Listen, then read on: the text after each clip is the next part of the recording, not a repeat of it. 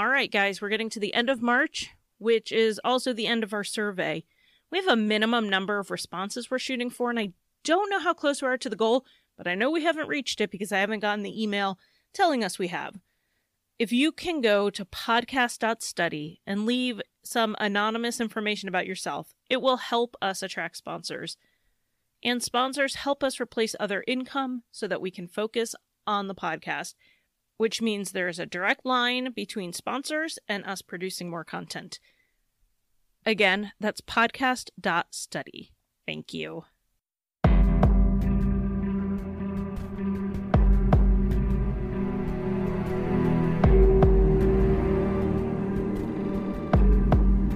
Hello, everyone. This is Insight. I'm Ali, and with me, as per usual, is Charlie. How are you? I'm good. How are you? I'm doing good. Uh, we're having a lot of rain at the moment, and I love a big thunderstorm and the smell of rain and all the green afterwards. So I'm in my element at the moment. And this week, we thought that since this is a pretty big case that involves a court trial, who else would be better to help us than the host of a podcast which to be fair, Charlie and I are literally obsessed with. Welcome, Gillian from Court Junkie. How are you?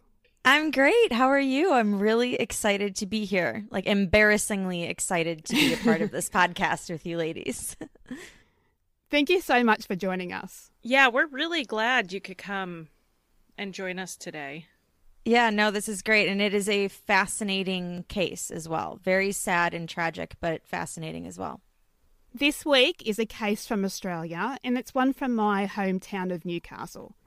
Kathleen Folbigg was convicted of the murder of her four children, one by one, in a 10 year period.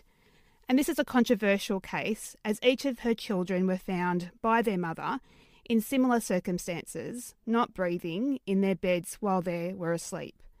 This is a case that is considered Australia's worst convicted female serial killer. For those who are interested in learning more, there is a great book called When the Bough Breaks by Matthew Benns. I will put the links up on our website in the show notes. Also, in this episode, I'll read excerpts from Kathleen's diary, which is one of the main pieces of evidence for the prosecution in the trial against her.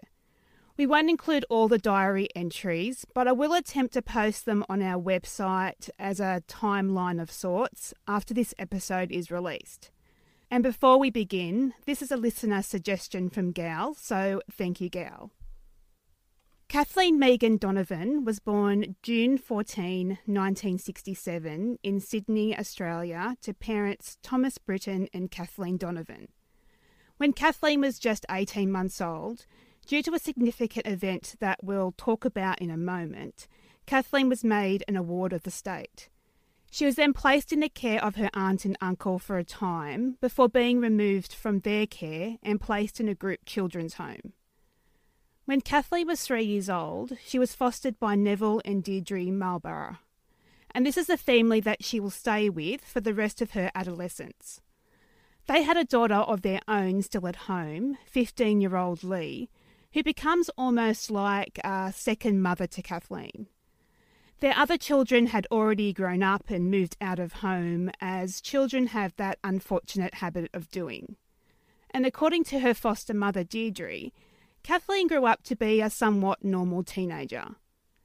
Her foster family wasn't aware of Kathleen's past when they took her in, and Kathleen herself wasn't aware until her late teens and she didn't know the exact details of what happened until her 30s. And this was mainly to protect Kathleen from the horrific details of what really happened. Kathleen's father, Thomas Britton, was known to be an aggressive man. He particularly took out his anger on women. But he wasn't just a domestic batterer, though he certainly was that. He had a history of violent behavior in nearly every aspect of his life. He had lost jobs in the past, you know, once because he tried to choke a coworker, another job, he reportedly hit a coworker in the face with a seven pound hammer. After this, he was employed as a hitman and a debt collector for underworld figures. Basically, when people couldn't pay their debts for drugs or what have you, Britton would come in behind and rough them up. Almost like from a mob movie, he would just he would break their legs or kneecap them. In 1952, Britton slashed the throat of his first wife and the mother of his son, Margaret Cope. Thankfully, she survived that attack. Britton, of course, went to jail for this crime, but I'm not even going to ask you guys to guess his sentence because you would never guess it. He was sentenced to eight months for inflicting grievous bodily harm. He slashed someone in the throat and he got eight months. In 1965, Britton met Kathleen Donovan and they had their daughter, also named Kathleen, two years later. But for the sake of not confusing everyone here, including ourselves, we'll refer to Kathleen the mother by her surname Donovan. So, Britton and Donovan had a violent relationship. Both were heavy drinkers and gamblers. Plus, Britton didn't seem to know how to have a non violent relationship with anyone wives, partners, coworkers. It won't surprise anyone that this was a violent home. A friend later said that Donovan told her that every morning Britton would hold a knife to her throat and ask, Will I or won't I? In addition to domestic violence, there were accusations that baby Kathleen was being flat out neglected by both her mother and father. In November of 1968, Donovan walked out on Britton, tired of the abuse. He claimed they were at a family picnic where he was complaining about her drinking in front of the child, and she grabbed her bag and left. She left both her husband and her baby. Britton eventually tracked Donovan down, and at this stage, just give you an idea, baby Kathleen was about 18 months old. And she was starting to miss her mother, according to her father. I mean, Britton wasn't exactly the nurturing type, and there was almost surely an element of coercive control involved in his desire to find Donovan. Abusers don't often shrug and walk away from relationships. And I would say that baby Kathleen would be getting in the way of his job as a mob hitman. Right. It, between his job and also his drinking at the bar, having a baby at home by himself was not really helping. Britton found Donovan and tried to convince her to come home, and she refused. He claimed that she didn't want the baby, and that's why she didn't want to come home. Donovan's friends tell a very different story. They said she was trying to get money together, she had a bank account she was putting deposits into, so that she could take Kathleen back and get away from Britton entirely. But regardless of her long term plans, in this moment, she refused to come home, and Britton slapped her. He then placed the baby in a home of a friend. A few days later, a similar confrontation occurred. Britton followed Donovan, trying to get her to return home. She refused, and this time he punched her in the face. And all of this is leading up to December 8th, 1968. Donovan had left on November 24th, according to Britton, so we're talking two weeks, and he had already confronted her violently two times. Britton spent the night drinking heavily, and he went to where Donovan was living and had an argument with her right out in the street. He reportedly called her a slut, said he was going to stick a knife in her ribs, and then that's exactly what he did. He stabbed her 24 times with a 25 centimeter or almost 10 inch long carving knife, and she died in the street in his arms. Britton never left the scene. He didn't try to flee. He was arrested, tried, found guilty of murder. On May 26, 1969, he was sentenced to life imprisonment. He served 14 years of that sentence, but he wasn't released back in Australia. He was actually a Welsh immigrant, and so he was deported back to Wales. And he got home to Wales, he didn't tell his family back there what had happened or about his daughter. And in February 1999, at the age of 75, he died. And like Allie said, Kathleen didn't learn about this until she was 32 years old, and she has no conscious memory of the events since he was she was only a year and a half old. So what effect does this have on the events to come? We'll discuss some of that later. So Kathleen met Craig Folbigg in 1985 when she was 18 years old and working as a waitress at a local Indian restaurant. Craig was the exciting, cooler, older man. He was six years older than her, and he was into cars. They had somewhat of a whirlwind romance. They moved in together within about a year of dating, and then they got engaged not long after that. So 25 year old Craig and 20 year old Kathleen were married in August of 1987, and they bought a house in a working class suburb of Newcastle in Mayfield, and they pretty much settled into married life. Craig was making good money as a car valuer, and they wanted to have children as soon as they possibly could. And they didn't have to wait long. Kathleen was pregnant nine months after they were married. And their first baby, a boy named Caleb Gibson Folbigg, was born on February 1st, 1989. And as is normally the way with first births, the labor was longer, but Caleb was born healthy and without any noticeable problems. But due to the difficult birth, Kathleen stayed in the hospital for five days. And during this time, it was discovered that Caleb had difficulty breathing through his nose when he was feeding. So he would drink for a little while, break to take a couple of breaths, and then start all over again. And by the time Kathleen and Caleb left the hospital, though, doctors weren't concerned, as it was improving and it didn't really seem to affect or distress the baby. Now, the book makes a big deal about Kathleen's inability or disinterest in breastfeeding, as if that means something or proves what kind of mother she was. Now, as a mother who struggled with breastfeeding myself, and look, all my kids were bottle fed, it really doesn't matter. Now, this book was written in 2005, and I had my first baby in a public hospital in Newcastle in 2009. I don't hold anything against this book for making these somewhat ridiculous statements, and that's because that was the way that people felt at the time. I was made feel like a horrible mother for not breastfeeding my first child.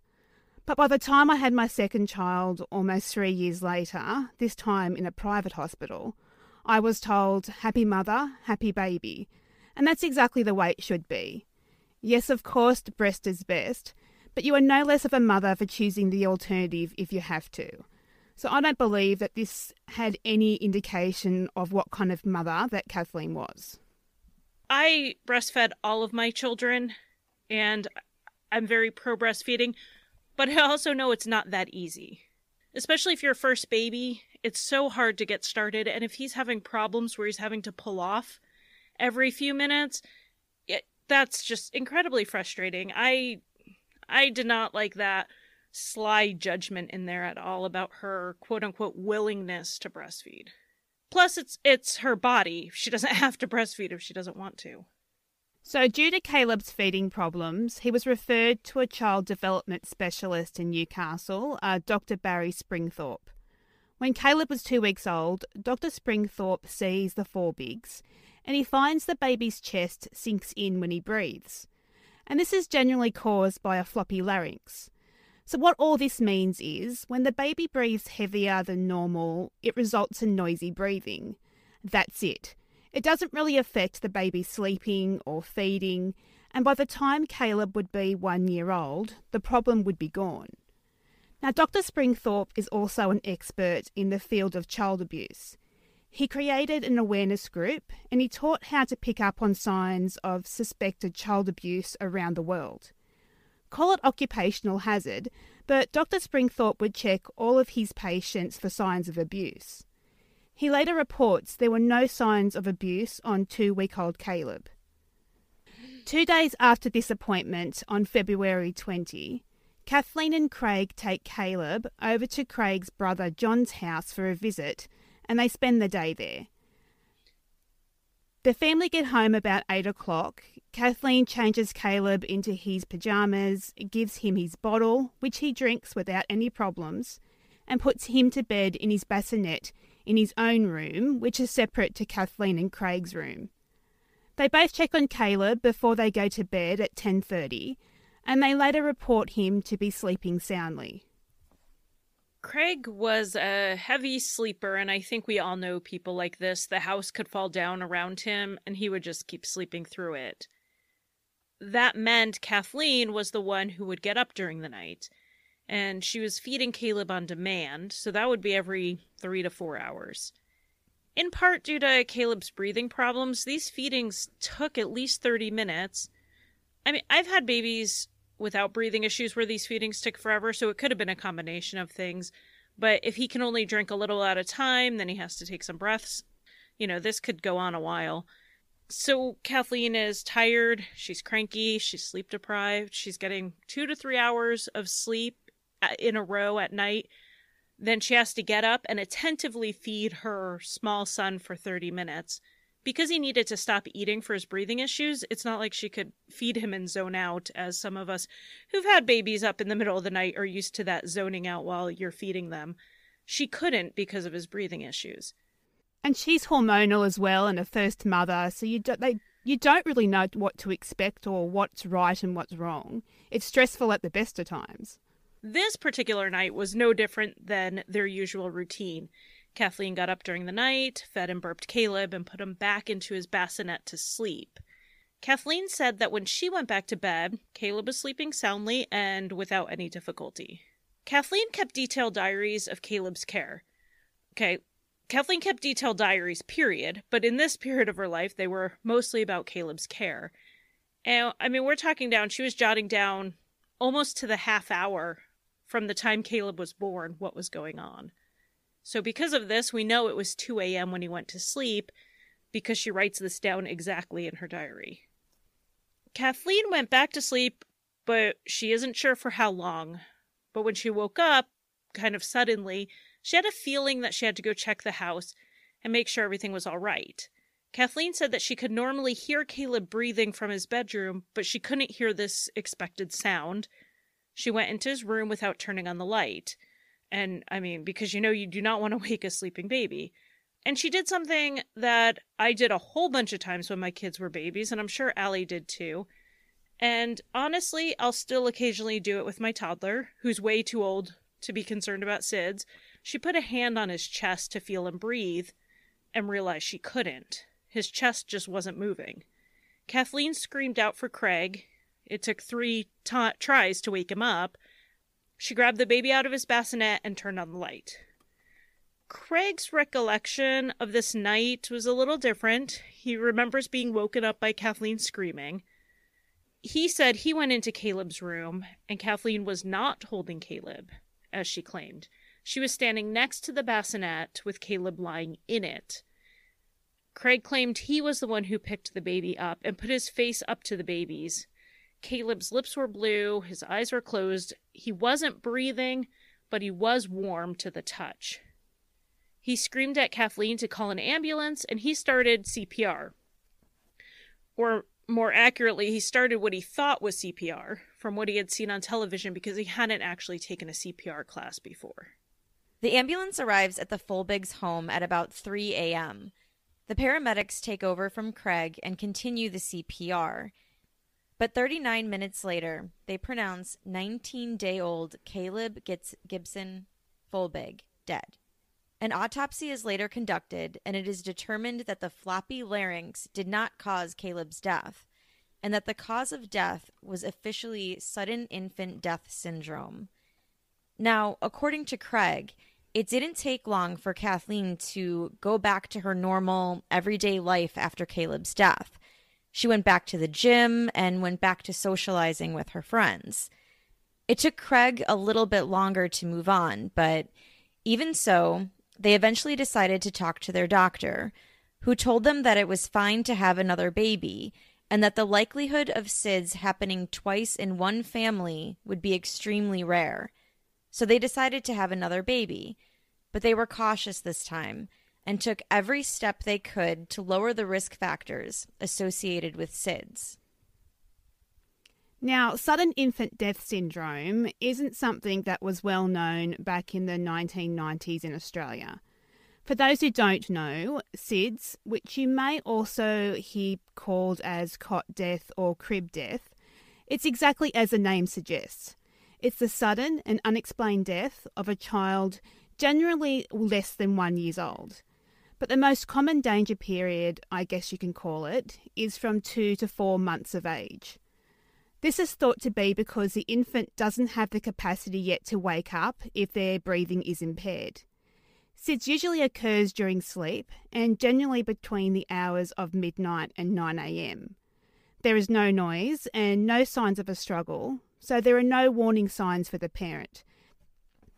It's not known yet why SIDS occurs. Over the years of research, there are a few things you can do to lessen the risk factors, and the Folbiggs took all of this into consideration before having another child.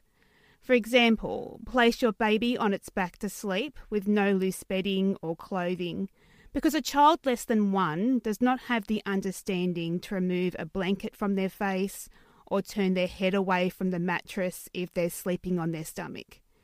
Make sure your baby is sleeping in a relatively cool sleeping environment.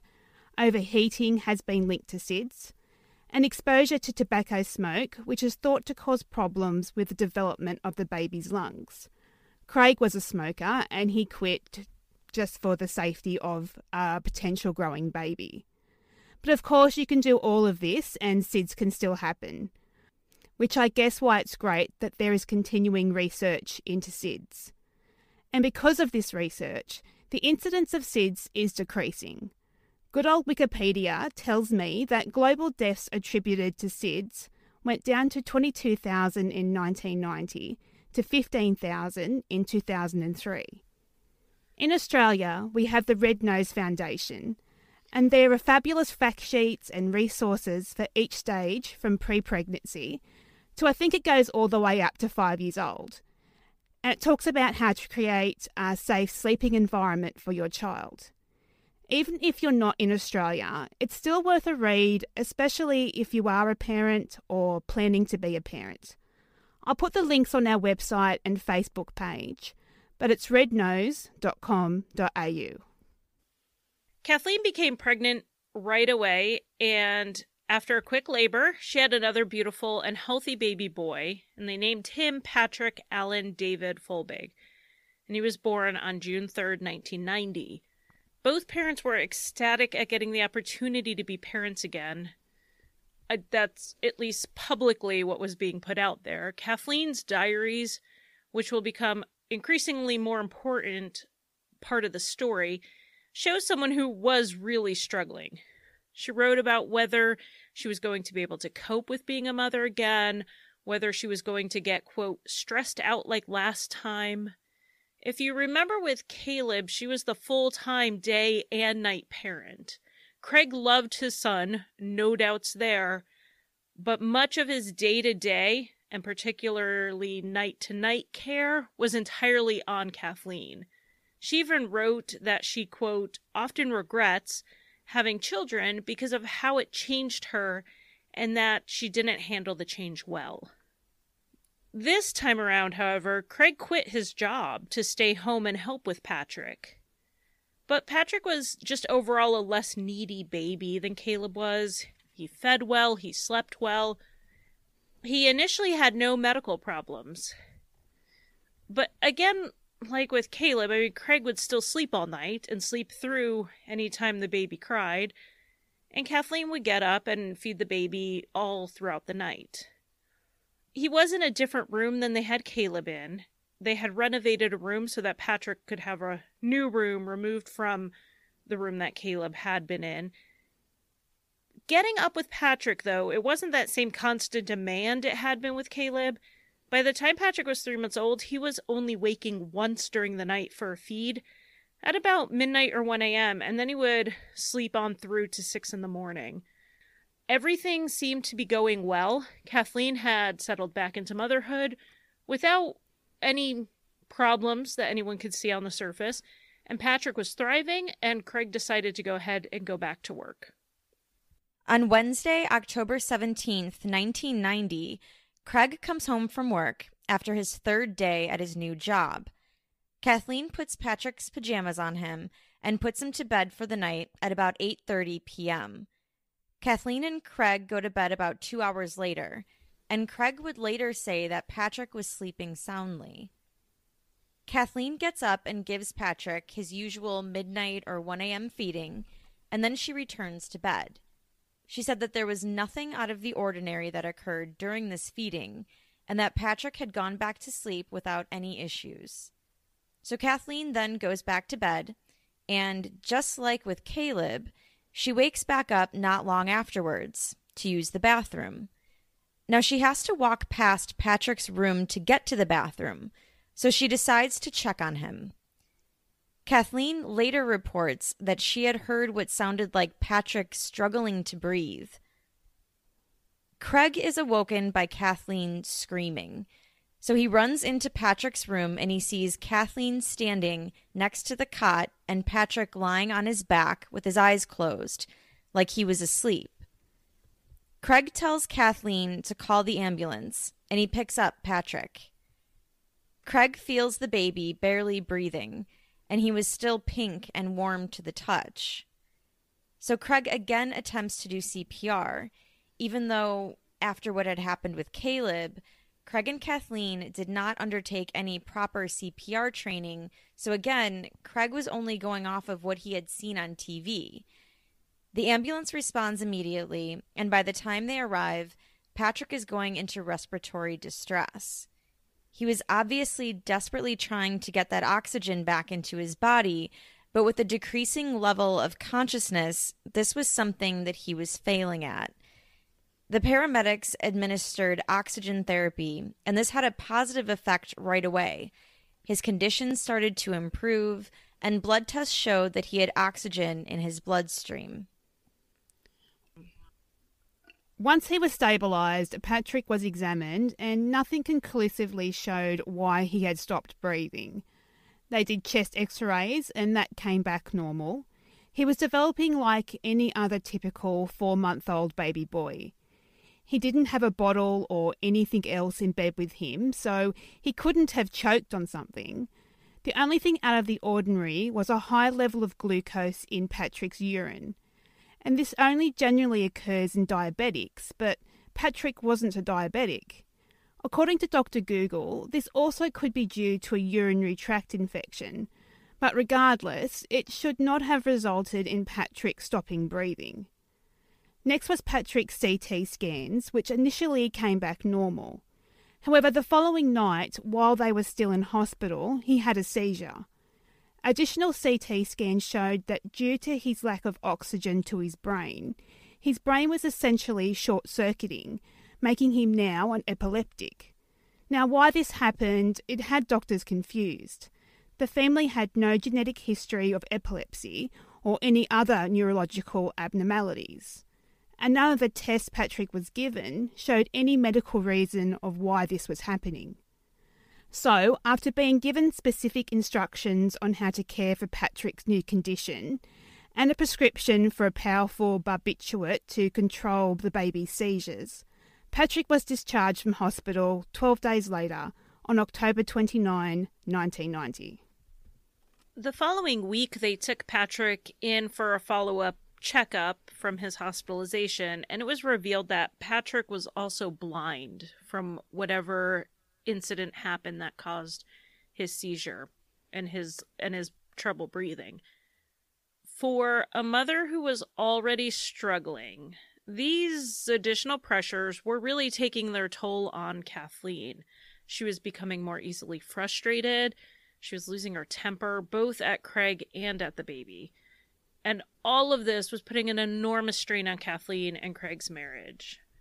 But despite Patrick's epilepsy and his sight problems, he was meeting his milestones. On February 13th, 1991, the Folbiggs' day started like any other day.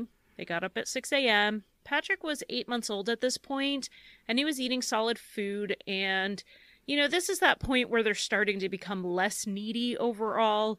They're able to sit up and play a little bit and a lot of the pressure of the day-to-day care you know it alleviates a little bit in this point from the, those newborn days.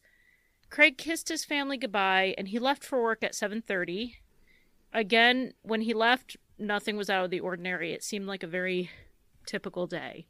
At this stage patrick had moved into caleb's old room and he was having a morning nap. Kathleen put him down and as she usually did she went outside to hang out the washing because she knew he'd sleep for about half an hour, gave her an, pretty much just enough time to get some housework done. After Kathleen finished with the laundry, she checked on Patrick when she came in, and something didn't look right when she looked in. And she later reported that it was that Patrick was lying on his back and he never slept on his back. He always slept and stayed on his side. Immediately concerned that he was having another seizure, she rushed over, but she noticed this time that it wasn't a seizure. He was actually just not breathing at all. Craig's sister, Carol Newitt, was a nurse who lived close by. She had been a big support for the family since Patrick's first seizure. So after Kathleen calls the ambulance and Craig, she contacts Carol. Carol is the first person to get to the house, with Craig arriving minutes later.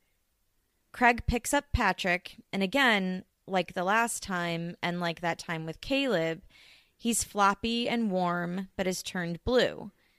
Craig commences CPR in vain, but it is too late. Little nine month old Patrick Allen David Folbigg has died. An autopsy showed that he was a well nourished baby, and there were no blocked airways. There was some scarring and damage to his brain, but that was due to the incident that resulted in his epilepsy. And aside from that, the coroner could not find any apparent reason for Patrick's death. So the cause of death was recorded as asphyxia or suffocation, caused by an epileptic fit that he wasn't able to recover from. Now, Craig really struggled with losing what was two children in almost exactly two years. Craig refused to leave the house and he lost his job. He was struggling, which is understandable. Kathleen, on the other hand, handled her grief differently. Three or four months after Patrick's funeral, she started a new job and was back at the gym and going out with her friends. And this significant difference in how they handled losing Patrick, it caused a major rift in their relationship. But then they moved houses and Craig started to go out more with Kathleen. Less because he felt like it and more because he just wanted to be with her. Craig even started working again. And then Kathleen told Craig she wanted another baby. Now, Craig was adamant against this. Obviously, he was scared of losing another baby and didn't want to risk it all happening again. But Kathleen gives him an ultimatum either they have another baby or the marriage is over. So Kathleen gives Craig a week to change his mind, and eventually he does do that, on one condition they talked to some SIDS experts. Again, Kathleen got pregnant right away, and on October 14th, 1992, Kathleen gave birth to a healthy baby girl. They named her Sarah Kathleen Folbigg. The SIDS organization loaned Craig and Kathleen a sleep apnea blanket. The way these blankets work is that they sound an alarm if they don't detect movement after a certain amount of time. But this isn't a sure thing. I I know my babies have been in a really deep sleep where you can hardly tell that their chest is rising and falling. I mean, that's why I would put my hand on their, them to check. But this kind of deep sleep would set the alarm off. Or if Sarah stretched and rolled over into a new position and the blanket couldn't detect where she was, the alarm would go off. Craig slept through these alarms, which I don't understand. I'm not a heavy sleeper, so I do not understand this, but he slept right on through these alarms, and Kathleen was the one being woken up more than anyone else, even more than the baby would have woken her up otherwise. When we had our first child, I was extremely paranoid about SIDS, and we bought a monitor that went under the mattress. And the alarm is ridiculously loud I don't understand how anyone can sleep through it. Sleep wise, Sarah wasn't the consistent sleeper like the boys were. She would cat nap and then wake up after 15 or 20 minutes. If she was sleeping in her parents' bed, this would stretch to more like three hours. But this didn't improve. She wasn't sleeping longer stretches as she got bigger, like we all expect and, you know, really, really hope it will when we do have babies who are poor sleepers. And Sarah's sleep patterns were another reason for Craig and Kathleen to fight. Craig would get home from work, and Sarah would get excited, as kids do, and they would chase each other around, with Sarah crawling around as fast as she could and getting all riled up. Now, Kathleen had a fairly strict bedtime for Sarah, and thanks to this activity, Sarah was often overstimulated when Kathleen was ready to get her in bed. Knowing she had a long night of little sleep ahead of her, while Craig slept perfectly fine, bitterness and anger crept in, and it fueled more than a few fights. When Sarah was two months old, Kathleen started working on the weekends for a retail baby shop. Craig had no issue with this. He saw that she was with Sarah all week, and having something outside of the home was good for her. When Kathleen was working, Sarah would go stay with Craig's sister Carol and her family. On August 29th, 1993, Craig and Kathleen take 10 month old Sarah out for the day. Sarah had started to stand and was at that stage where she was super curious and interested in the world around her. And then that night, they get home and they have a typical evening. They have dinner together and go through the whole bath and bedtime ritual. But it had been a long day, and Kathleen was tired. She was mad at Craig because he wasn't helping her get Sarah ready for bed. Sarah slept in Craig and Kathleen's room in a single bed at the end of their bed. They had also recently stopped using the sleep apnea blanket, which actually isn't that strange. It's only recommended that you use that blanket until six months of age, but the Folbiggs used it for an additional three months at Craig's insistence. But on this particular night, Sarah was overtired.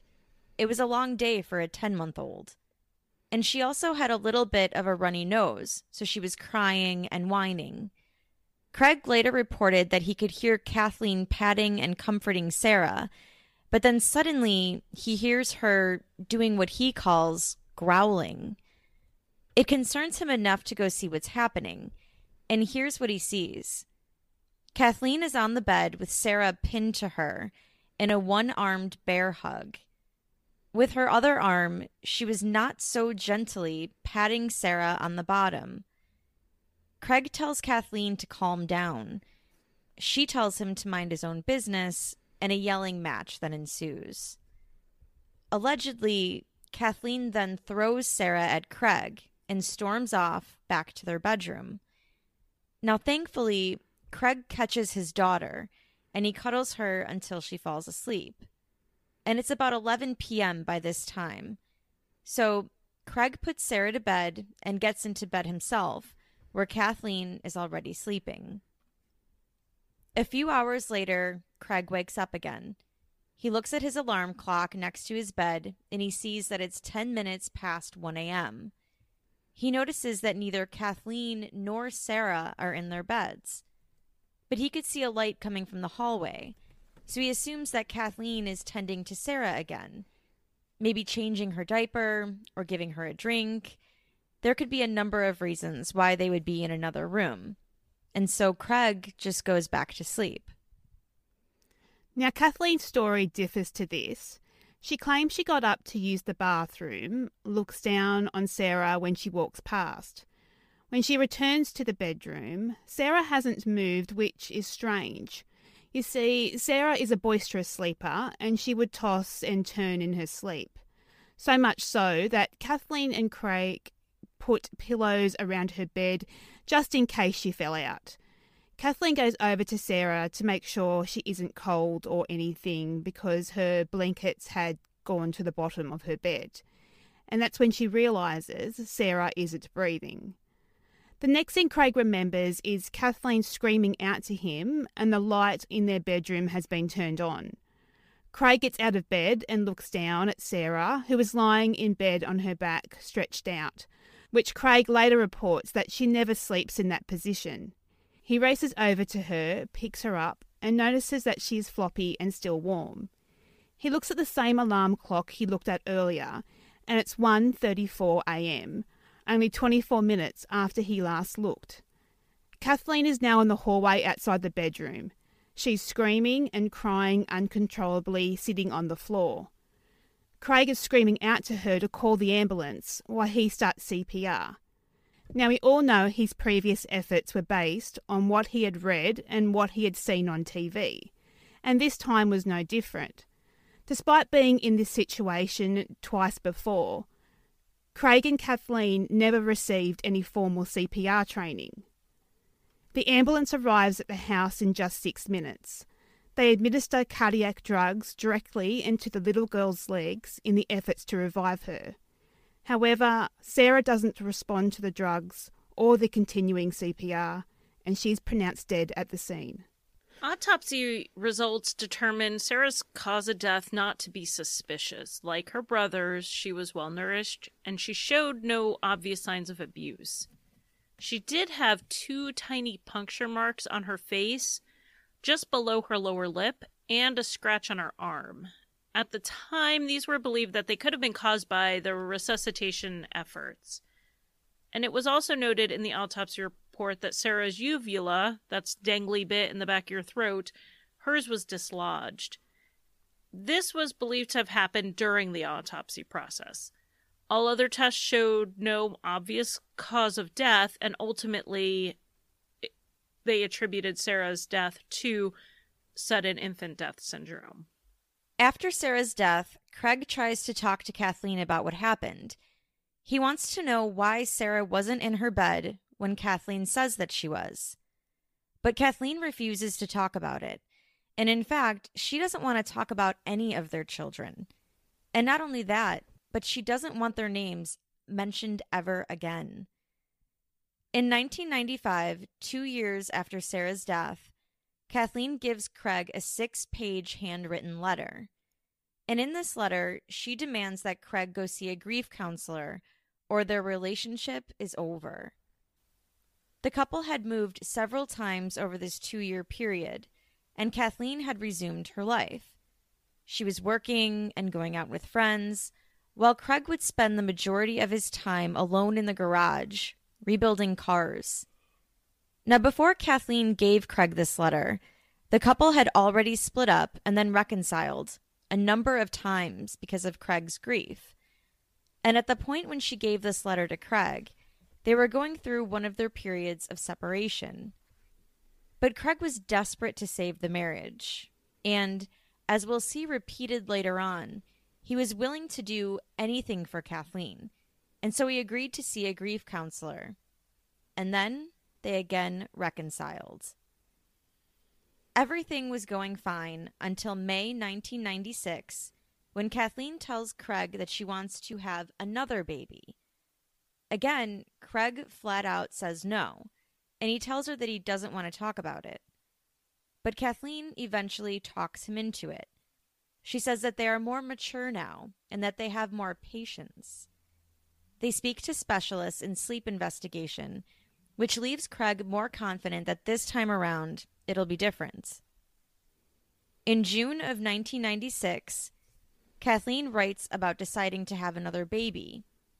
She writes in her diary I'm ready this time, and I know I'll have help and support this time. When I think I'm going to lose control like last time, I'll just hand the baby over to someone else. I have learnt my lesson this time. And another diary entry written about Sarah's death in August of 1996 read I always believe there is more going on than just human nature. I seem content now because I now know that even though I'm responsible, it's all right. And then, not long before she becomes pregnant with her fourth child, Kathleen writes in her diary I would like to make all my mistakes and terrible thinking be corrected and mean something, though. Obviously, I'm my father's daughter. I think losing my temper stage and being frustrated with everything has passed. I now just let things happen and go with the flow, an attitude I should have had with all of my children. Kathleen became pregnant again in November of 1996. The pregnancy is an easy one, and there were no complications, and they found out they were having another daughter. However, Kathleen had some anxiety and concerns that she kept to herself during this time and only confided to her diary. When she was about two months pregnant, she wrote, I'm going to call for help this time and not attempt to do everything myself anymore. I know that was the main reason for all my stress before, and stress made me do terrible things. What scares me most will be when I'm alone with the baby. And then later in her pregnancy, Kathleen wrote Hopefully, preparing myself will mean the end of my dark mood. or at least the ability to see it coming and say to him or someone, Hey, help, I'm getting overwhelmed here. Help me out. That will be the key to this baby's survival. This time I'm positive, with support from friends and family and Craig. This time everything will work out fine. With the other three, I never bothered to think of school and teenage years, maybe because I always knew they'd never get there. But this one, I see myself taking her to school and Craig helping her with her homework. That's if God or that elusive power doesn't take them from me once they are older to punish me. I'm trying to do this right. And in the early morning hours of August 7th, 1997, Kathleen gave birth to her fourth child, Laura Elizabeth Folbigg. Laura was healthy and beautiful and seemingly the answer to her parents' hopes and dreams. When Laura was just over a week old, the family drove down to Sydney to stay overnight to have her tested for any possible illness or abnormalities. Craig and Kathleen were taught the correct way to administer CPR this time. Laura was fitted to an electronic corometrics monitor. Basically, this monitor records and measures the breathing and the heartbeat of the child. It would sound an alarm if there was a cessation in breathing or changes in the regularity of the baby's heartbeat. The machine also recorded periodic breathing, times when the monitor was turned on or off, and how many hours it was used during the day. Craig and Kathleen were shown how to use the monitor and how to respond to the baby in the event of the alarm going off by gently touching her so that they didn't wake her, but they could check to see if she responded to their touch. The detail of every alarm had to be written on the daily diary sheet, and the data from all of this would be downloaded weekly and then monthly and sent to the hospital to monitor. The battery of tests carried out on Laura during the hospital stay all came back with the same response. She was healthy. She was diagnosed with central apnea, which is basically the brain not always signaling the muscles to breathe. It's the most common type of apnea in a full term baby. But her apnea was mild and they didn't think it would be an issue. It rarely causes long term effects, and doctors were sure that Laura, like most babies, would outgrow it. The hospital made some notes in Laura's file about Kathleen. They noted that Kathleen did not act in the same way that other parents who had lost a baby to SIDS typically acted. And we all know that people respond differently. But in this case, it was almost as though Kathleen was purposely detaching. That could be expected if she was scared of losing another child and going through that pain again. What stood out, however, was that she wasn't that interested in watching the doctors with Laura. Most parents who've lost a baby to SIDS are almost overly attentive to what the doctors and nurses are doing and are searching for that reassurance. Kathleen and Craig both took a lot of cigarette breaks during the short hospital stay, but the file notes that Craig's reaction otherwise was the complete opposite. He was terrified, and, like they expected, he was the one constantly asking the doctors questions and making sure Laura was healthy and pushing to find out what else they could do to protect her from what had happened to the other kids. Back at home, it was the same routine as with Caleb, Patrick, and Sarah, where Craig would be a very hands on dad during the day, and Kathleen was left with the sole responsibility during the night. Laura slept in a bassinet next to her parents' bed. Due to the monitor, she had electrodes always strapped to her body with the wire left dangling so that it could be plugged into the machine whenever she slept, regardless of how long the sleep lasted. Kathleen wrote about her feelings about the new baby and about the struggles adjusting to the monitor in her diary, 18 days after Laura was born. Scary feelings. I realize I actually love her and have bonded with her, wish to protect her. Maternal instinct is what it's called. I now know I never had it with the others. Monitor is a good idea. Nothing can happen without the monitor knowing, and since I'm not game enough to not plug it in because they'll want to know why I haven't, everything will be fine this time. By the time Laura was six weeks old, however, Kathleen had stopped plugging it in during the day. The nurse monitoring the data would later report that in the course of the next month, the only time it was used during the day coincided with Craig's holidays from work or his weekends at home. And this was a cause of conflict between Craig and Kathleen. So much so, Craig wrote a letter to the hospital stating his concerns with Kathleen's lax attitude about the monitor. Kathleen did seem to love her baby, though, and as she said in her earlier diary entry, the two were close. She wrote in her diary on October 25th, 1997, when Laura was almost three months old. I look at videos of Sarah, but I have to be honest and I cherish Laura more. Miss her, yes, but I'm not sad that Laura is here and she isn't. Is that a bad way to think? I don't know. I think I'm more patient with Laura. I take my time to figure out what is wrong now, instead of just snapping my cog. Also, she's a far more agreeable child and is easy most of the time. Sarah and Laura are chalk and cheese, just as well. Wouldn't have handled another one like Sarah. She saved her life by being different. Their arguments continued, but eventually, Kathleen convinced Craig to stop using the monitor entirely during the day, as long as it was still consistently used every night. Craig later reported that he offered to help during the night when the monitor went off, but Kathleen would later say that he would just sleep through the alarm. However, aside from the alarm, Laura was a relaxed and good natured baby. In December, Kathleen wrote in her diary Getting Laura to be one next year or to be fun, we'll actually get to see it. She's a fairly good natured baby, thank goodness. It'll save her from the fate of her siblings. I think she was warned. By January of 1998, Kathleen would take the frustrations in her marriage out on her five month old daughter. She wrote in her diary Very depressed with myself, angry and upset. I've done it. I've lost it with her. I yelled at her, so angry that I scared her. She hasn't stopped crying.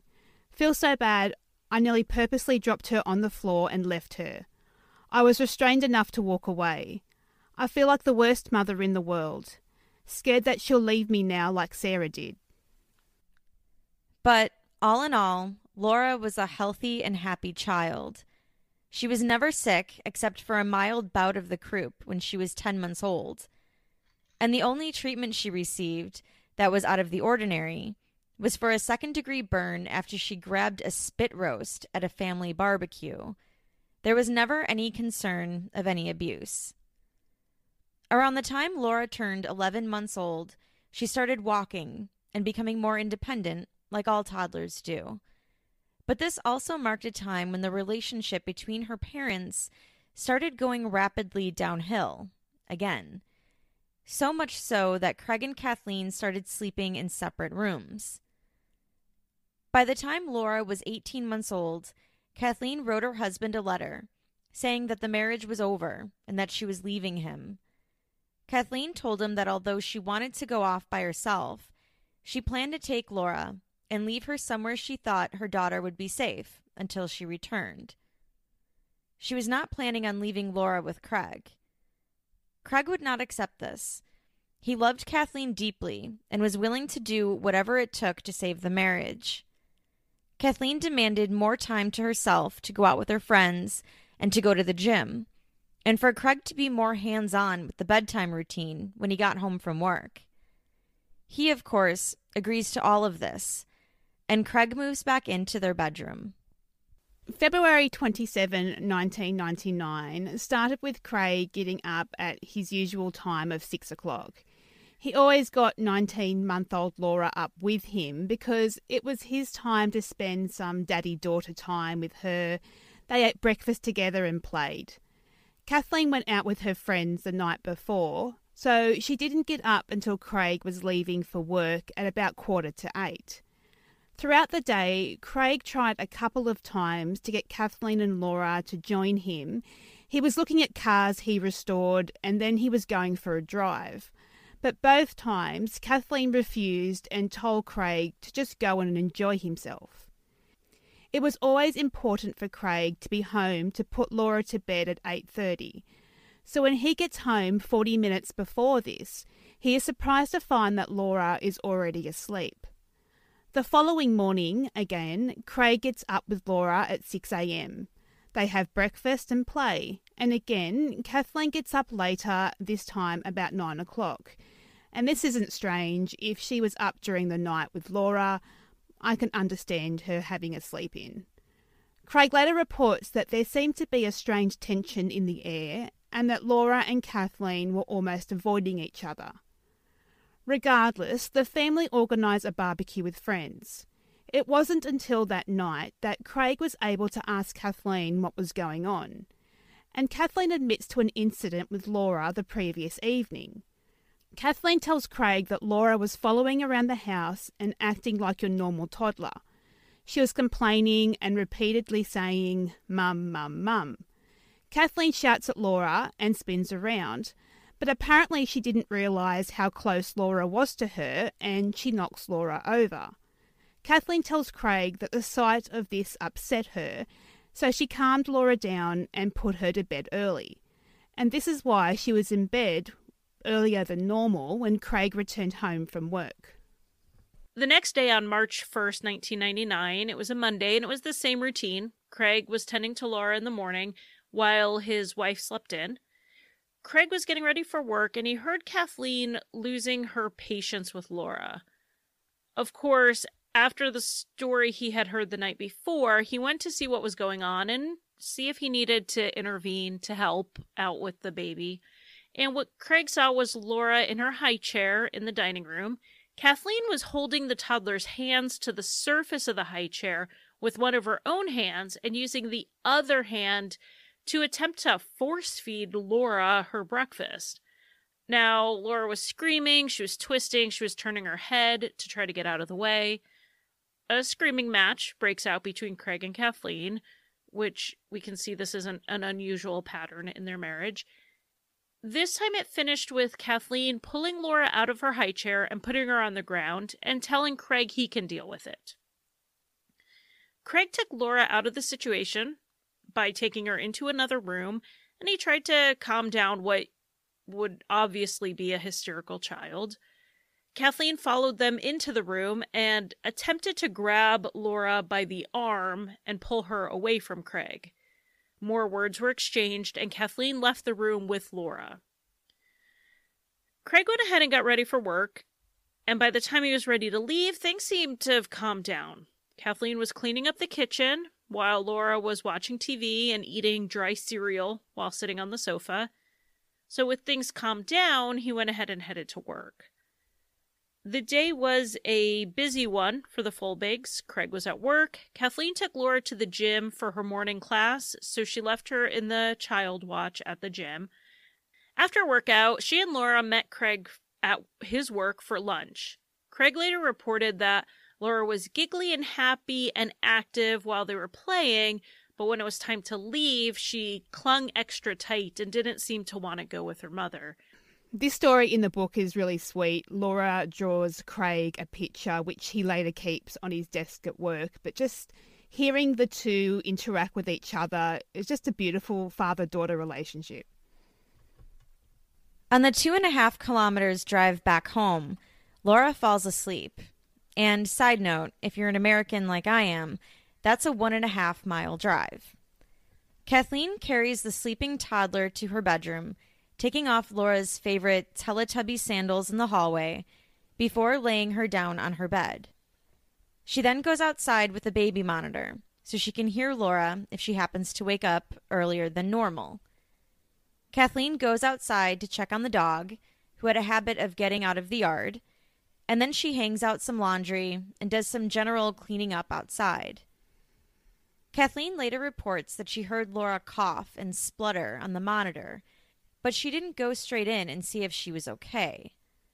Laura had a slight cold over the past few days, so she says she didn't think much of it at the time.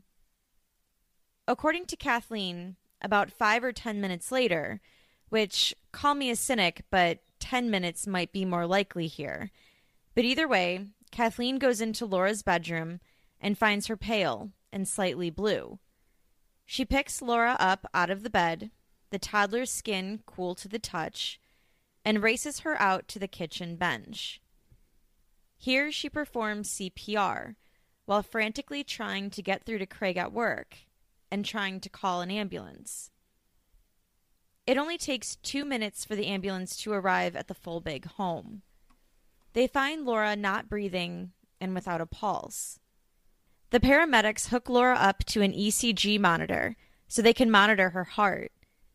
They pick up an occasional electronic pulse, so at this point, there was still hope. They rush Laura to the hospital while continuing their resuscitation efforts. But it wasn't meant to be. Shortly after arriving at the hospital, the doctors announce that 19 month old Laura Elizabeth Folbigg had died.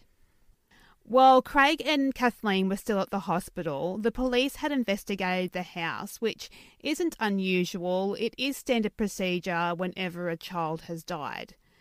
The detective assigned to the case was Detective Senior Constable Bernie Ryan, and they took standard photos of the different relevant areas of the home. At the hospital, understandably, both parents were distraught. Kathleen was shaking and crying hysterically. It has been reported that this is the last public showing of emotion by Kathleen for Laura. The neighbours also report later that they saw no emotion when they visited to pay their respects. However, Kathleen's gym friends do say that they saw a very upset and grieving mother in the days following Laura's death.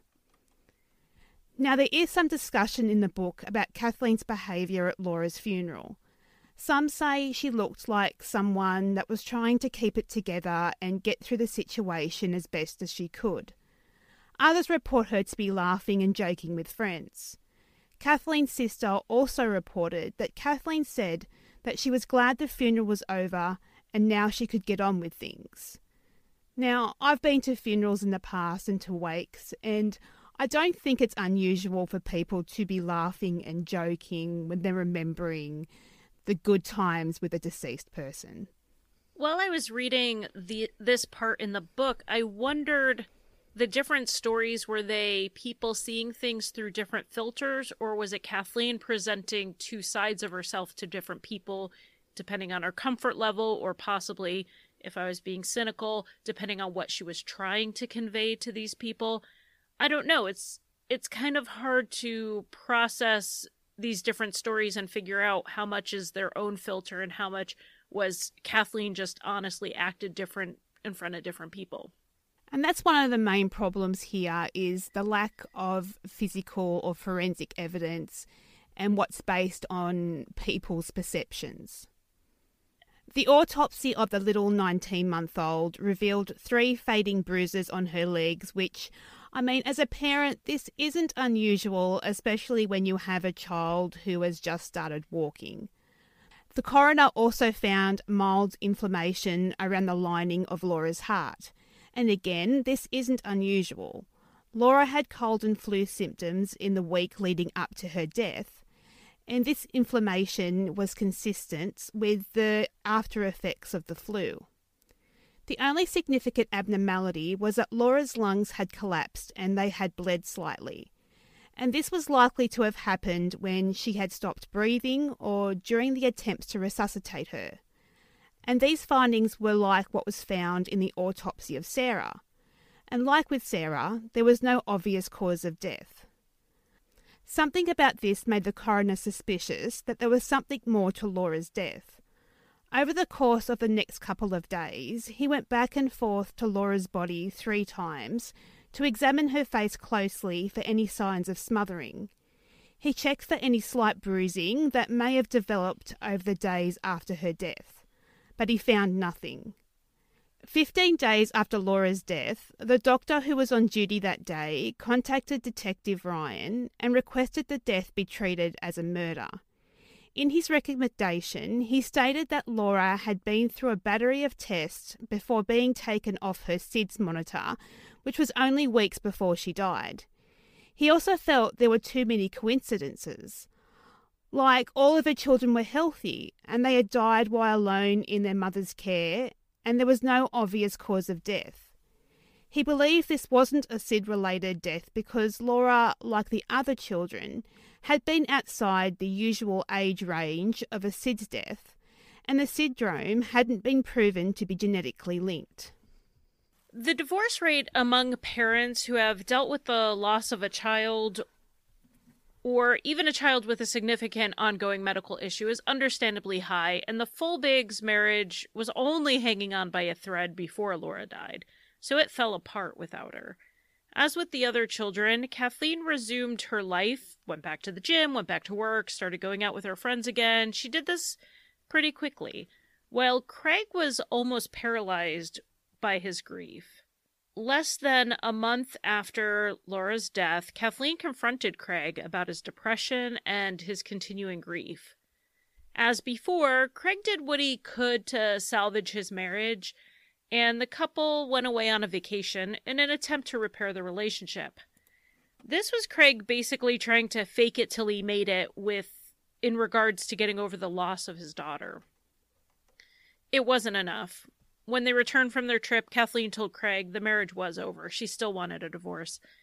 And only six weeks after Laura's death, yes, six weeks, Kathleen packed her bags and left the family home. While all of this is happening in the Folbiggs' home, the police officers assigned to the case under the direction of Detective Ryan are building their case against Kathleen. The separation between Kathleen and Craig made their job a bit easier. Craig asked Kathleen what to do with the stuff she had left behind, and she said she didn't want any of it. He could just pitch it. So as he's cleaning things out, Craig found one of Kathleen's diaries. Allie already read excerpts as we walked through how the story unfolded, but this was new to Craig. He had never read these before. This diary took uh, his small little suspicions, small things that made him uncomfortable, and they made him confront it. He began questioning what really happened to his children, and he called the detective and asked to speak to him. On May 14th, 1999, Detective Ryan visited Craig at his home. Craig talked to him about the inconsistencies in Kathleen's descriptions of what happened the day Laura died. For instance, Kathleen said she took the Teletubby sandals off a sleeping Laura in the hall while carrying her inside, but when he got home from the hospital, the sandals were in the living room and not in the hall. Okay, so maybe the stress she misspoke or she forgot. But more alarming was the baby monitor. Part of Kathleen's story was that she heard Laura cough over the monitor while she was hanging up the laundry. So why did Craig find the monitor plugged in at in the living room where it was usually kept? I mean, surely Kathleen didn't return it in all this chaos and confusion after she found Laura. Yeah, that wouldn't make sense. She's doing CPR. Oh, I better plug in the monitor again. Right. I mean, she would have dropped it wherever she came in. Exactly. Uh, yeah. Most importantly, Craig gave Detective Ryan the diary. Five days later, Craig went back into the police station to give a formal statement. They ran through the deaths of the two boys and Kathleen's behavior around those. But after he covered that, Craig was due to return in another four days to finish off the statement and to talk about what happened to the girls and what he found in the diary and the inconsistencies. So why wait these four days? It's pretty basic. Craig had to take a day off of work to go in and make the initial statement, and he didn't want to miss any more work, so he scheduled to come back on a Sunday. And I guess there was no rush because Craig and Kathleen were no longer together and they couldn't really sort of change each other's statements to fit the story.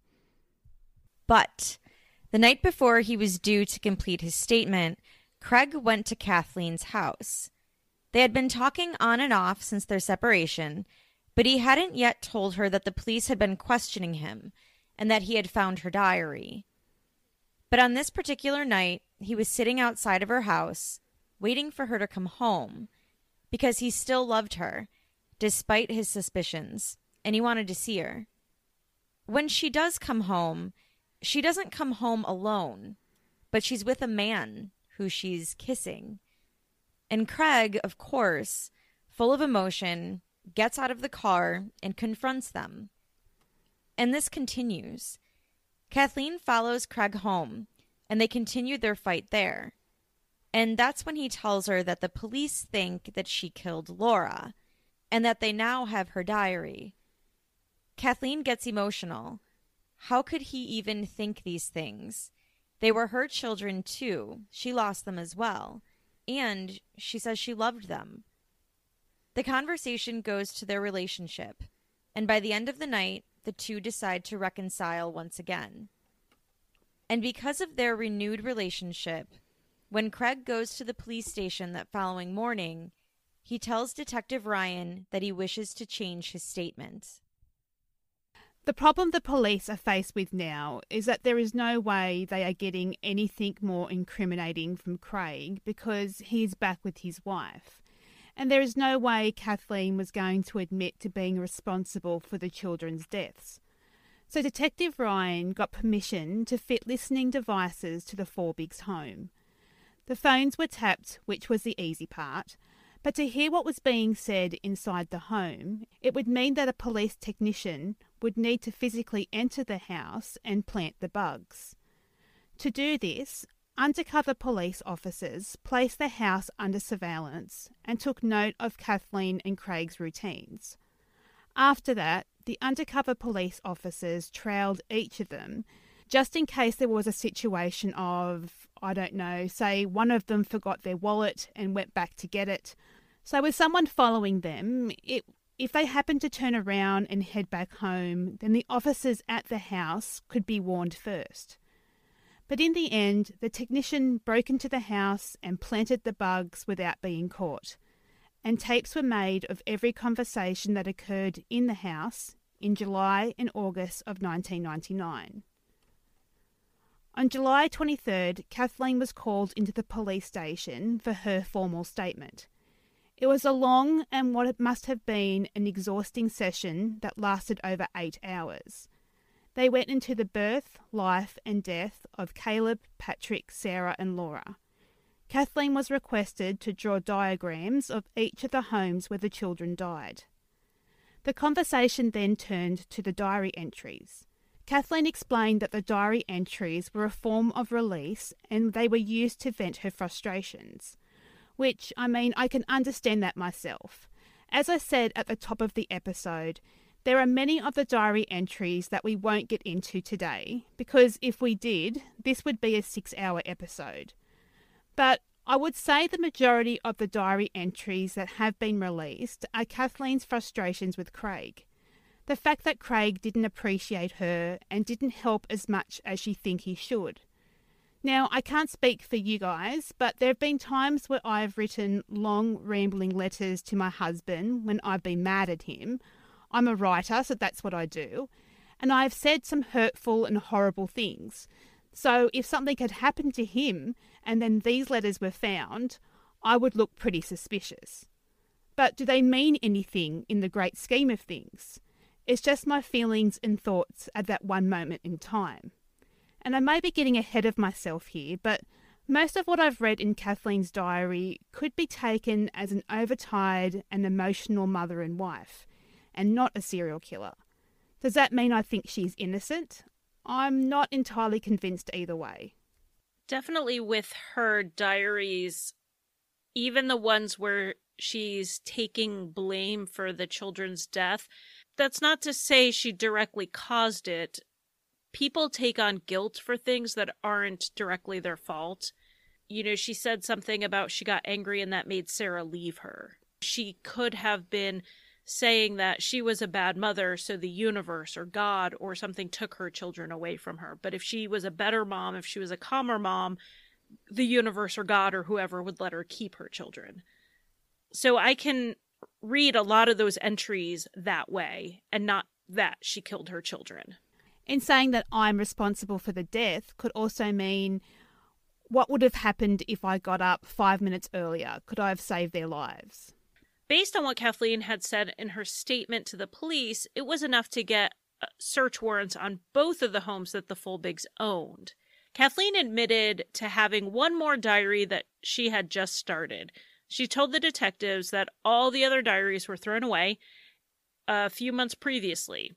However, during the search, the police found one more diary in the wardrobe of Kathleen's bedroom.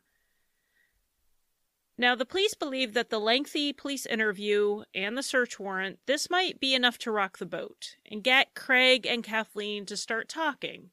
So they sat back and waited to see what evidence they could get from the bugs they had planted in the home. Over the next few days, they caught Kathleen doing this odd, almost role playing thing where she was answering questions out loud that she thought might have been asked by the police in the coming weeks since her last interview. And I don't know, this kind of stood out to me. She was heard on the tape talking to herself in an American accent. Maybe she was recreating like a courtroom or interrogation scene like she had seen on TV. Maybe she was imitating something like that. It just, that just seemed odd to me. Three days after her police interview, Craig and Kathleen started fighting and these were heated arguments. Kathleen would accuse Craig of thinking she was responsible for the children's deaths. Craig was trying to reassure her. Craig would later explain in court that a lot of what he said that were caught on tape, these things were said because he was trying to stop the argument. He was trying to appease her. So he just told her what she wanted to hear. Or he would walk out and go to the garage to work on his cars just to avoid the conversation.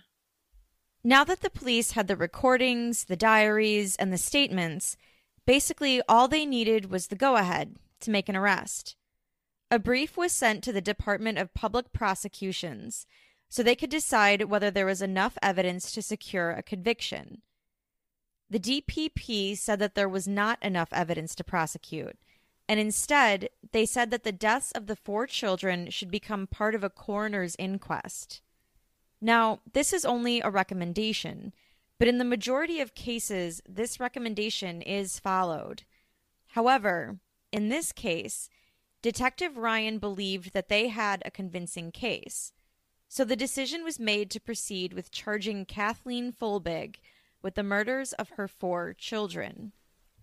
And by this time, Kathleen and Craig had separated yet again, and for the same reasons as before their disagreement over Craig's grieving for the children and his desire to talk about it. I did read that soon after each of the children had died, Kathleen would go around and just pack up all of their belongings. She would take all the photos down. That would be hard for someone grieving to just wipe them from your lives entirely.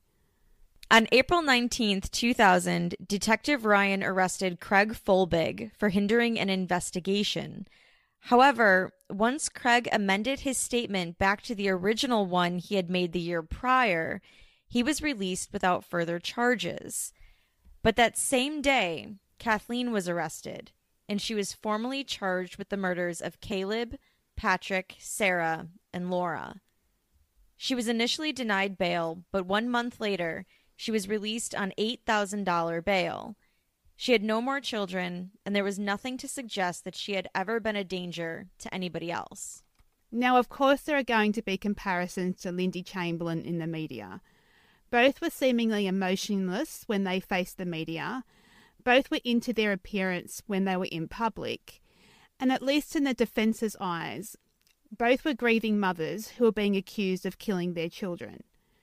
And what we will see time and time again in the media Whenever there is a case involving a baby or a very young child, there is going to be a lot of media attention. And in this case, you times that by four. And there was a genuine concern that this could very well become a trial by media, like in the Lindy Chamberlain case. There was a decision made to withhold everything.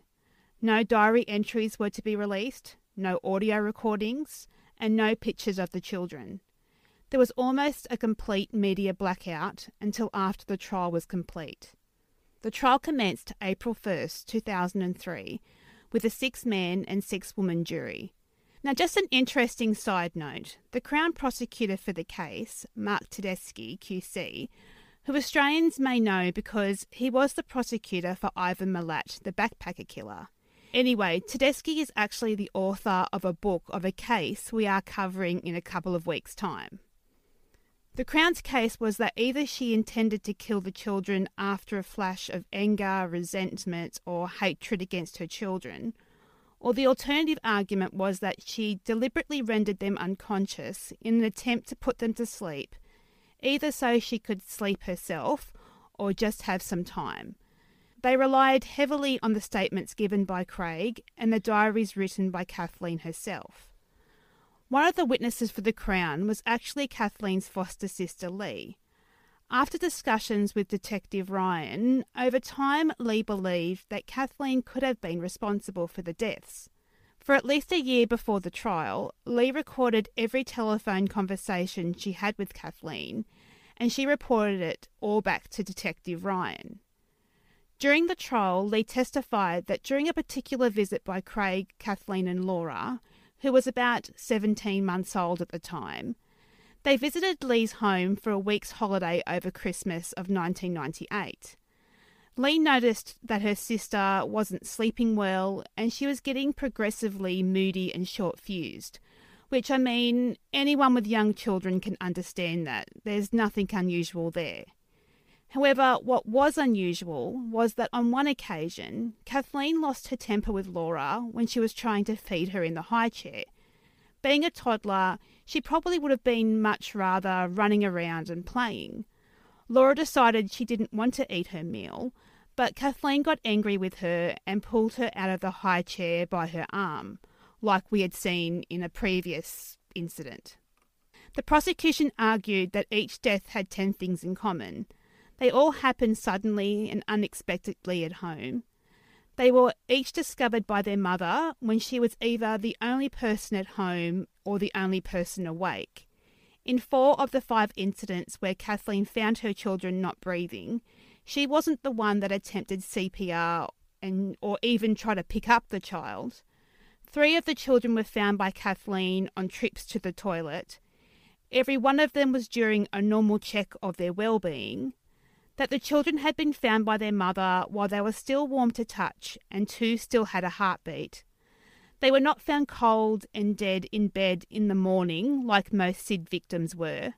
The prosecution argued that last point was most likely because she regretted what she had done, and that's why she raised the alarm. For the defense's part, they had wanted to have a separate murder trial for each of the children. This way, each jury would not know about the deaths of the other siblings. And the fight for this delayed the trial substantially, although they did not succeed. Then there was a further delay, because the defense was searching for medical research that would offer a genetic reason for why the babies had died. And they did find something. There was new research released by the Mayo Clinic in the United States that indicated that there could be a genetic link between SIDS deaths and the serotonin gene. This could explain why four children could die within the same family. The defense also argued that there were other medical explanations for each of the children's deaths. Caleb had a floppy larynx, Patrick suffered from epilepsy, Sarah had a congested uvula, and Laura had inflammation of the heart. They argued that none of the experts, nor the pathologists who conducted the autopsies, could find any evidence to positively support that any of these deaths were a case of suffocation. And there was no evidence of a history of physical abuse by Kathleen either. In fact, all reports showed that the children were well fed, they were meeting their milestones, and were all around happy children. Kathleen did not take the stand in her defense, but she was seen crying throughout certain parts of the trial. At one point, Kathleen was so hysterical, the judge was forced to adjourn for the day, while Kathleen was sedated in the hospital for the night. The prosecution's case lasted several weeks in comparison to the defense's, which only lasted for three days. This was mostly due to remember that research from the Mayo Clinic that I mentioned earlier? Well, results of that research, which the defense was heavily relying on, simply was not available and the defense's only witnesses were two medical experts and three of Kathleen's gym friends, who, under cross examination, said that Kathleen had never confided in them about her frustrations with motherhood or about troubles in her marriage. The prosecution argued that this was an indication that they didn't really know Kathleen, at least not well enough to know what she was really capable of. The jury took just six hours to reach their decision. Kathleen Folbigg was found guilty of the manslaughter of Caleb, guilty of grievous bodily harm against Patrick, guilty of the murder of Patrick, guilty of the murder of Sarah, and finally guilty of the murder of Laura. In sentencing, Kathleen Folbigg was sentenced to 40 years in jail with a non parole period of 30 years. This sentence was appealed and reduced to a non parole period of 25 years. Kathleen would not be eligible for parole until April 21st, 2028, when she would be 61 years old. She is currently being held at Mooloolaba, which is the same prison as Belinda Van Krevel, who had conspired to murder her own father, as well as the infamous Katherine Knight, who had skinned her husband and cooked his head in a pot. Due to the nature of her crimes, Kathleen is held in protective custody away from the other inmates for her own safety, and she only has limited contact with the prison guards. She is checked on every half hour, 24 hours a day, as part of an ongoing suicide watch and will never have a prison job because they really do fear that she'll be attacked by the other inmates. The only time she is able to leave her cell in the isolation wing is when every other prisoner is locked in their cells. One of the alternative reasons to SIDS that was put forward was the likelihood of Kathleen suffering from Munchausen syndrome by proxy. Now, I'm not going to go too much into this. Charlie and I, we talk about this at length in our episode of Dee Dee Blanchard. But in short, Munchausen is a syndrome where someone invents stories of disease and illness. They will sometimes harm themselves to get attention. Munchausen by proxy adds on to that, where mothers, or fathers for that matter, but unfortunately it is generally mothers, but a parent would make up an illness in their child in order to get attention for themselves. In their research, it has been noted that alleged sleep apnea in a child is a reoccurring theme in Munchausen by proxy, in that the parent would smother their child or baby and then revive them to attract attention. I mean, it could be argued that this could be the case with Kathleen, however, she wasn't the one to attempt to revive the children, except in that last situation when she was the only one at home. Kathleen's behaviour after each of the deaths, according to Craig, the screaming and the standing over the children's bed. However, to me, that's nothing unusual to what I would deem normal behaviour. Also, before each of the children's deaths and Patrick's epileptic episode, as you said earlier, Gillian, all children were healthy and well looked after, and there were no unusual visits to the doctors outside the normal checkups. So to me, there really isn't any evidence besides the children being warm to the touch that suggests this could be a possible Munchausen by proxy case. And Kathleen didn't seem to try to milk it for attention. If anything, she wanted to stop talking about it immediately. And Munchausen's by proxy is often for attention. Yes. And she just wasn't seeking that. A theory we're going to go through really quickly is postpartum depression. Well, postpartum depression does begin in the early months after a baby's born. It can last well beyond past the first and even second year, especially if it's untreated. So, Kathleen having an 18 month old doesn't mean she wasn't still suffering from postpartum depression. We're bringing this theory up not so much because we believe it, but because there's a myth involved here that we want to dispel. A lot of women hesitate to seek help for their postpartum depression because they don't want people to think they're going to harm their own children. Let's dispel that now. The person at the greatest risk of harm due to postpartum depression is the woman herself. The cases where the child is harmed, or children, like in the Andrea Yates case, Postpartum psychosis is what's behind it. Kathleen obviously was not having a psychotic event during any of the deaths of her children, so that wouldn't apply. You can't tell if someone is suffering from postpartum depression from the outside, so it's fully possible that Kathleen was suffering from postpartum depression, but the risk to her children was very, very low. It would have been more likely she would have had a risk to herself. Suicide is a serious concern with postpartum depression. So we bring up this theory less for Kathleen's sake and more for the sake of any of our listeners out there who are dealing with postpartum depression and are afraid of that stigma or that fear that someone will view you as a lesser mother or a dangerous mother because you're suffering with this, because that is absolutely not true. And you deserve to be happy and you deserve to get the help you need. Yes. Another theory about what may have attributed to Kathleen's actions was that due to her dysfunctional infancy, it affected her ability to form attachment. You know, I don't like to diagnose people since one, I'm completely unqualified to do so, but even if I was qualified, it's irresponsible to diagnose people who I've never met. In this case, I'm willing to go as far as to say that it wouldn't be outside reason to suspect that a child with a similar upbringing as Kathleen's would be dealing with something like this, something that we call reactive attachment disorder. And this is considered rare. It's a serious condition in which an infant or a young child they don't establish healthy attachments with either parents or caregivers.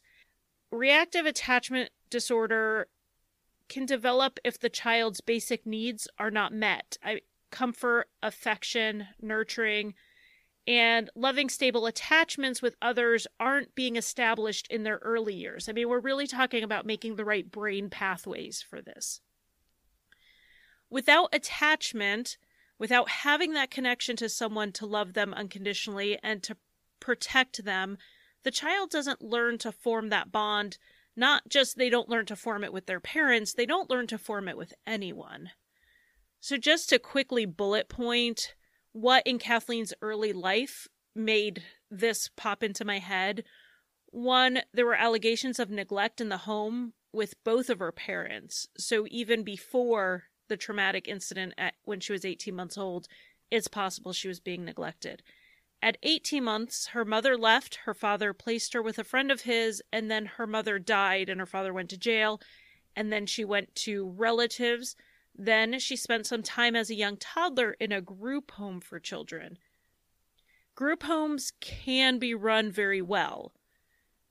However, it's very difficult to avoid that rotation of caregivers, making it hard for the young child to really make a bond with a one or two caregivers and there are allegations of physical, emotional, and sexual abuse in the time she was in care before she moved in with this long term home. And she did not have a stable, loving, non neglectful home until she was three years old.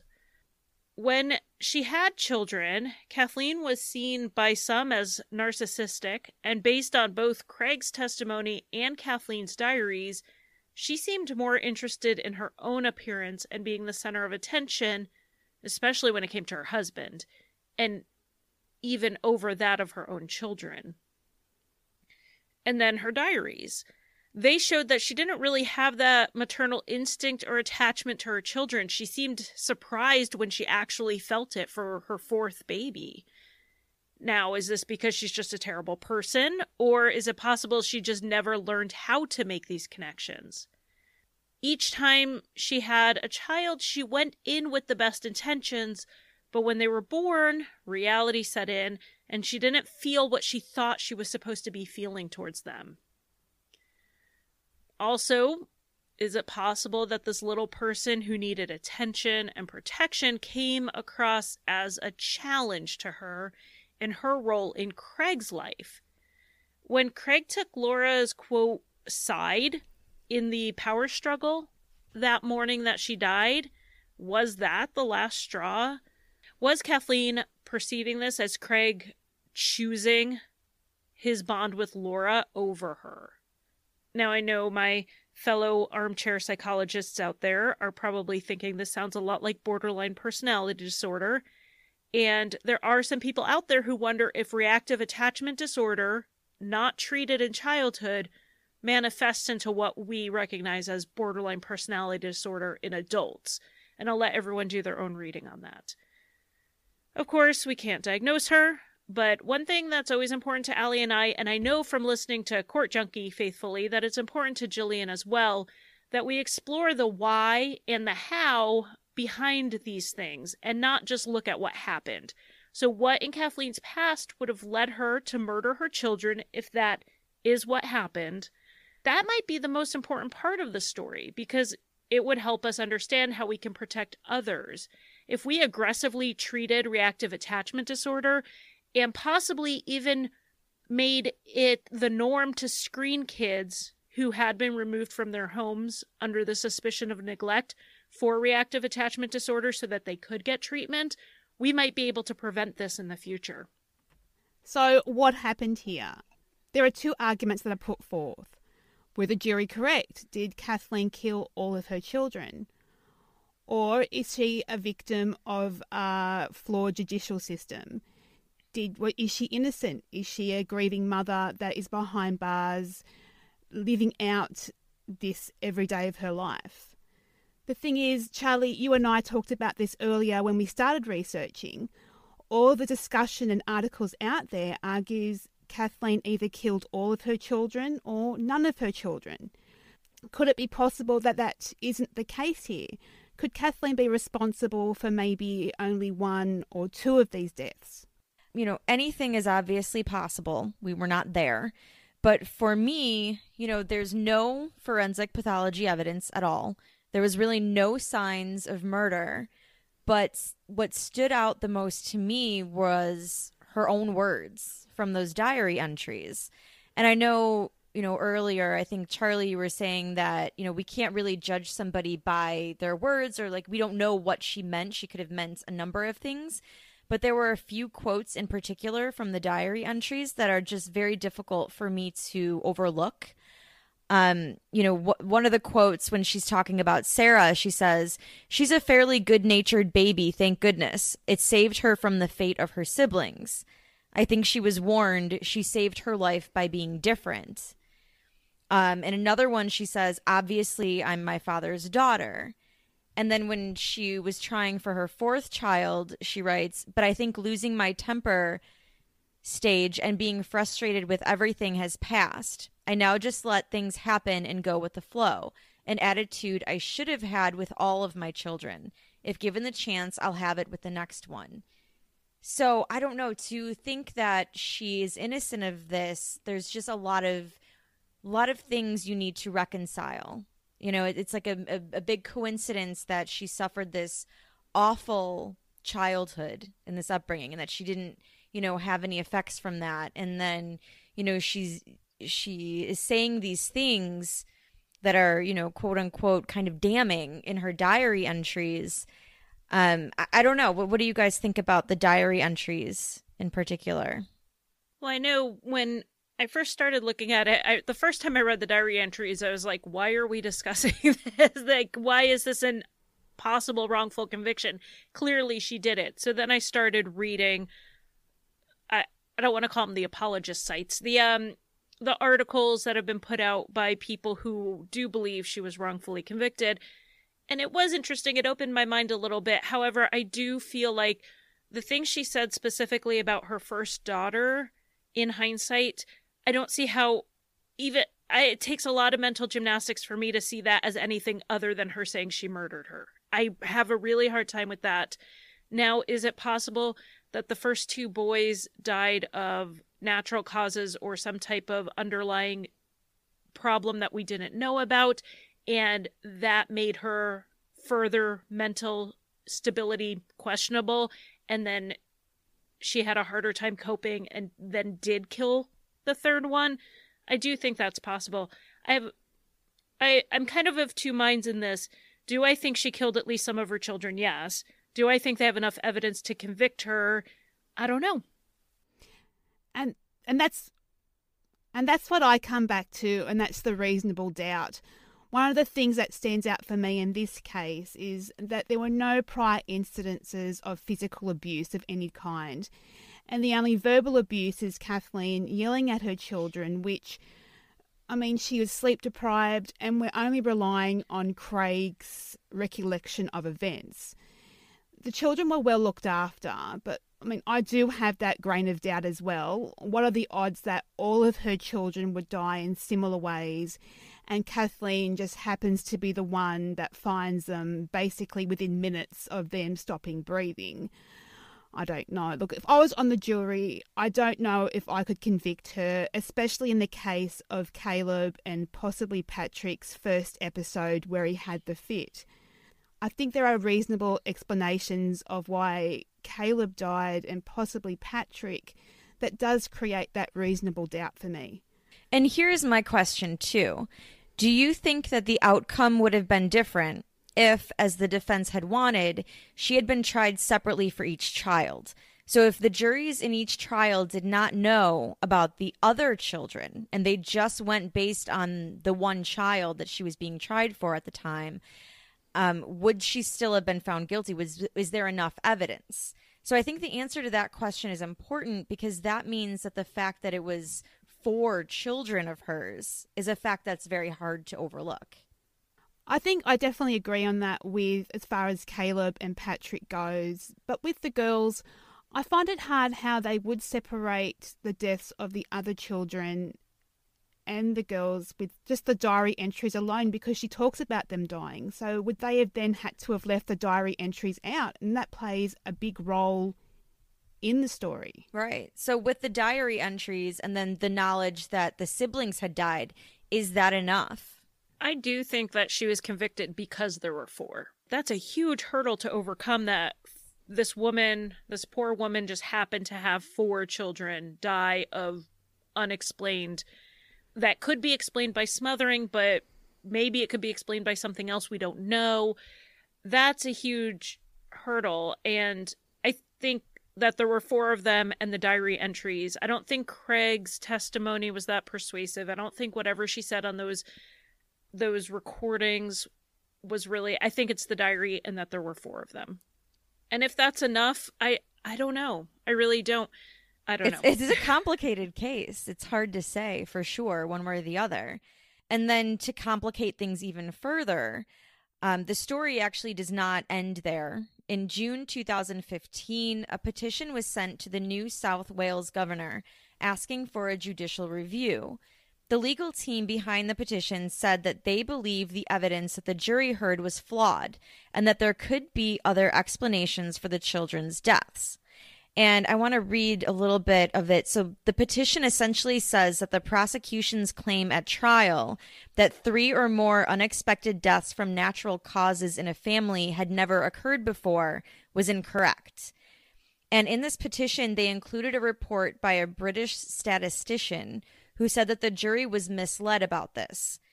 They cite an American study done in 1987 that included two different families where four babies had died of SIDS and related conditions. And there were later British and Norwegian studies of SIDS where a number of families had three babies die. And the grand conclusion of these studies was that babies born into families where one child had already died of SIDS were up to 10 times more likely to become SIDS victims themselves. So I thought that was pretty interesting. They also said that too much weight was placed on Kathleen's diary entries, and the medical evidence the prosecution relied on at trial was faulty in regard to what we now know about SIDS. And on top of all of that, they brought up that there was no physical or forensic evidence to show that the children were even murdered at all. So, this judicial review may be Kathleen's only chance of having these convictions dismissed if she is, in fact, innocent. I think one thing, you know, we're talking about SIDS, one thing that struck me is that all of her children were outside of the, you know, highest risk for SIDS, but the older ones were well outside the risk. So I would think if it was a natural cause, I know sometimes SIDS becomes a catch all diagnosis of we can't really figure out what else it is. But I think when a kid is getting 10, 11, 12 months and older, it, there really needs to be, I don't know what else they could do to find out what is going on, but it, it feels like SIDS wouldn't really be an explanation. And that's how I feel with Caleb. Yes, he was younger than the normal SIDS time frame, but a relation of mine did lose a child to SIDS at two weeks. It does happen. With Patrick, he did have the epilepsy. That could be an exp- that could be a very reasonable explanation with why he died. But with the girls, as you said, Charlie, they are well above the normal SIDS age group. Any case involving children is going to be a hard episode to research, as well as all of you listening, but we're timesing that by four here. It's one that I don't think any of us are going to forget about in any hurry. But if anything happens with a potential judicial review, we will update you all in a future episode. So thanks again to Jillian for helping us out today. Where can people find you? Thank you. You can find Court Junkie on iTunes, Stitcher, or wherever you listen to podcasts from. You can join my Facebook discussion group by going to courtjunkie.com slash Facebook. And both Allie and Charlie are also a part of that group. And so you can talk to all of us. Or you can find me on Twitter at courtjunkiepod and our housekeeping. Firstly, the shout outs. Thank you to our fabulous patrons. This week to Diane from History Goes Bump podcast, Andrea M., Kimberly K., and Elizabeth L. And we've been getting so many fabulous five star reviews lately, and we really appreciate it. So this week, thank you to Jeremy from the Judge and Jeremy podcast, Milk Cowbird, Sunflower TX, Shep N25, and T Jean Banks 24. Now, we have a website, insightpod.com. You can listen to all our episodes there, read our show notes, and access some of our research. As I said at the top of the episode, I will get the diary entries of Kathleen up on the website, hopefully when the episode airs or within a few days after that. If you like listening to us and can help, please consider becoming a patron. For less than the cost of my beloved coffee, you can access our monthly bonus episode, as well as a bunch of other rewards. Just head on over to patreon.com slash insightpod for more information on how to sign up. We also have a PayPal for a one-off donation, and links to our Patreon and PayPal are all on our website. If you can't become a patron, you can still show your support through iTunes or your favourite podcast app by rating, reviewing, and subscribing. It helps bump us up the charts and helps bring more ears to the podcast. You can contact us with your episode suggestions, feedback, or just for a chat via Facebook, like the page and follow the discussion group, and Instagram at InsightPod, Twitter at InsightfulPod, or you can email us insightfulpod at gmail.com. Thanks, everyone, and thanks again to Jillian. We will see you next week.